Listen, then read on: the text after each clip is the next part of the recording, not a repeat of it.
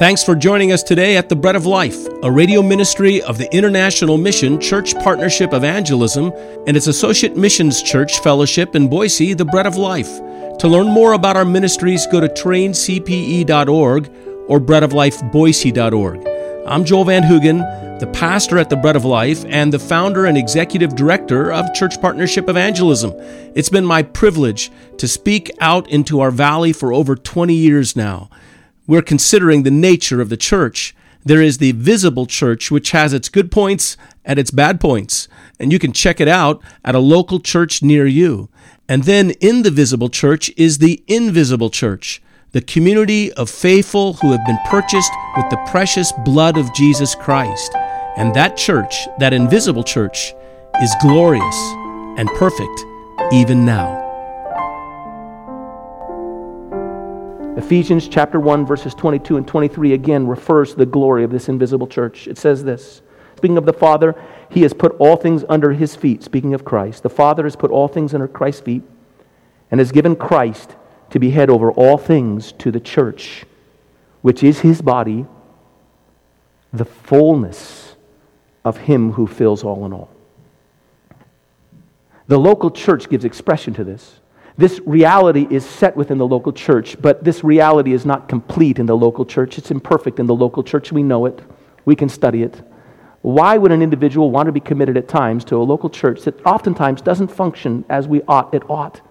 Well, because in the local church there is the expression of, there is the life of, there is the breath of, there is the promise of, there is the golden thread of the invisible church, which is the fullness of Christ. What does that mean?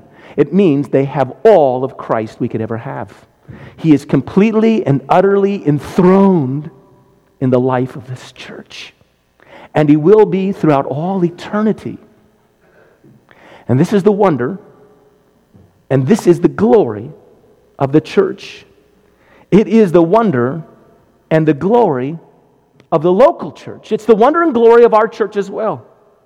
Our glory is that we give expression to and we contain within us the wonder of this invisible church. This is our honor. Our church is imperfect, it is subject to error, is in need of correction, but behind the visible flaws of our church lies the invisible glory of the fullness of the body of Christ. When Paul was writing to local churches, he had to confront them, he had to correct them, he had to teach them. He became at times, you can see, angry with them. At times, he was discouraged. How could this happen among you? But always, when Paul wrote to these local churches, you'll read, as you read through the letters of Paul, that he never loses sight of the wonder of the local church. He never, in all of their struggles and all of their weaknesses and all of their failings, he never loses sight of the glory of the invisible within the visible. And we are never lose sight of that as well. We are to love the church, by the way, for this very reason. You want to have a reason for loving the church? In fact, you want to have the only sustainable reason for loving the church, our church, any church. The church of North America in this day and age, the church down the street. Here's the reason because these churches, our church, gives expression to the glory of the invisible church. We are to give ourselves to the church and gather as a church and sing as a people together for this very reason we're to carry out the sacraments of the Lord's table and baptism for this very reason. We give visible expression to the glory of the invisible. All of our members gather together here in this place to represent and to give expression to the members who are now seated in Christ in the heavenlies, joining and worshiping Him as His spiritual body, as His spiritual home, as His spiritual temple, as His regenerate family. That's why that's why we're to love the local and visible church. That's not why a lot of people love the local church. A lot of people love the local church because of what it has been. They have a nostalgic approach to the church. They come to the church hoping to find the thread of a good memory of fellowship and communion of past days. Oftentimes, their nostalgia is not incorrect. They might look back and remember better days. They might better days when the songs they think are better, when the teaching was better, when the focus was better, when it was less corrupted by the marketing models that have been developed in the last 30 years. And they go back to the church holding on to the thread, trying to find the ancient tunes of past days.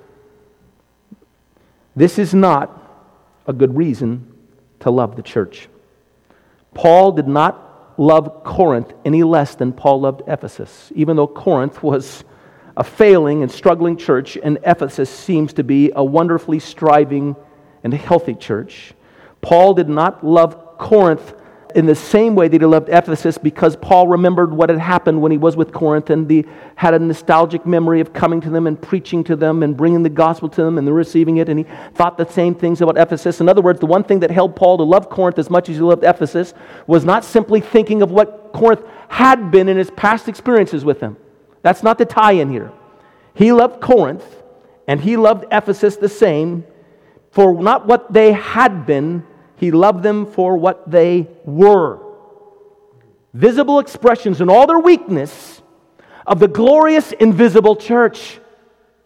He was not going back to tread through. You don't find in any of Paul's writing a backward glance, trying somehow to tread through to some backward past and say, This is what we wanted. Let's go back to what we were. You don't even see Paul looking ahead and saying, Let's go to the future. If we only do this and this and this and this, then you'll be a church that we can enjoy and I can love and I can take glory in. No, Paul loved the church for what it was, even its failings and its weakness, not nostalgic of the past, for what it was, what it was at that very moment. There are some who love the church for what it was, but there are many more in our day and age who love the church, the local church, for what they think it could be. They look to the future of the church. They come to the church and they approach it with a vision that would bring to it greatness, and they love it based upon the vision that it could achieve. They have ideas and plans for how the church could grow, how it could be effective, how its fullness could be realized. I remember one individual visiting our church years ago and saying, I'm so excited. They didn't come to our church, they were not from our area. I'm so excited to be here. I can see this church is really going to go places. Well, that's not the reason to love or be excited about the church. But it's the vantage point that we've been taught for some time. That the wonder of the church is what it can be, what it could accomplish. And there are individuals who have wonderfully biblical visions for the local church. They see how the church conducted itself in past days in the apostolic era. They see a pattern in it. They're trying to achieve that pattern. They come to a local church that's not living in that way whatsoever, and they say, But this is what we can achieve. And they come to the church with an excitement and an enthusiasm, young pastors, young Christians, an idealism to say, Oh, we can be this way. And it's a good biblical vision. There are other individuals who come to the church and say, Now, if they'd only learn how to market themselves better, if they'd only learn how to appeal to a certain homogenous group in the community, this church could be successful. If we only got the right furniture, if we only had the right worship team, if we only had the right production values that we offered to people, this church could make an impact. And they love the church as well for what the church could be in the future. Some visions are better than others. Some visions are good, frankly, and some are not good. But regardless, this is not why we love the church. We don't love the church for what it could be. We love the church for what it is the visible expression of the invisible, glorious, wonderful bride of Christ. You see, what this means, in a sense, is the church cannot be realized. A young pastor can't say, I'm going to plant a church. If I just organize it right, if I just do the right things, if we just have the right models, we can come to a place where we can realize and we can, we can really realize what it means to be the church. The church is not realized, the church is.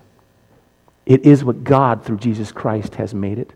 It is not more the church once we have corrected it. The people who love the church love it not for what it was and not for what it can become. They love it for what it is. It is, in and of itself, the glorious body of Jesus Christ. And as such, we cannot realize it. We cannot make it this, but we can give ourselves to celebrate it. We can give ourselves to experience it. I have written here this phrase People who love the church for what it was or what it can be ultimately become accusers of the church. They ultimately become accusers of the church. You're not what the church once was, they say. You're not what you should be, they say. Not only do they accuse the church, but if they're not successful at changing the church, they begin to accuse God. God, what's wrong? Why aren't you working as you once did? What's wrong? Have you lost your power? Not only do they accuse others in the church and accuse God, they begin accusing themselves. I must be a failure. I'm not a successful pastor. I haven't made this church behave as the church should behave. It's not behaving as it once did, it's not behaving as it should.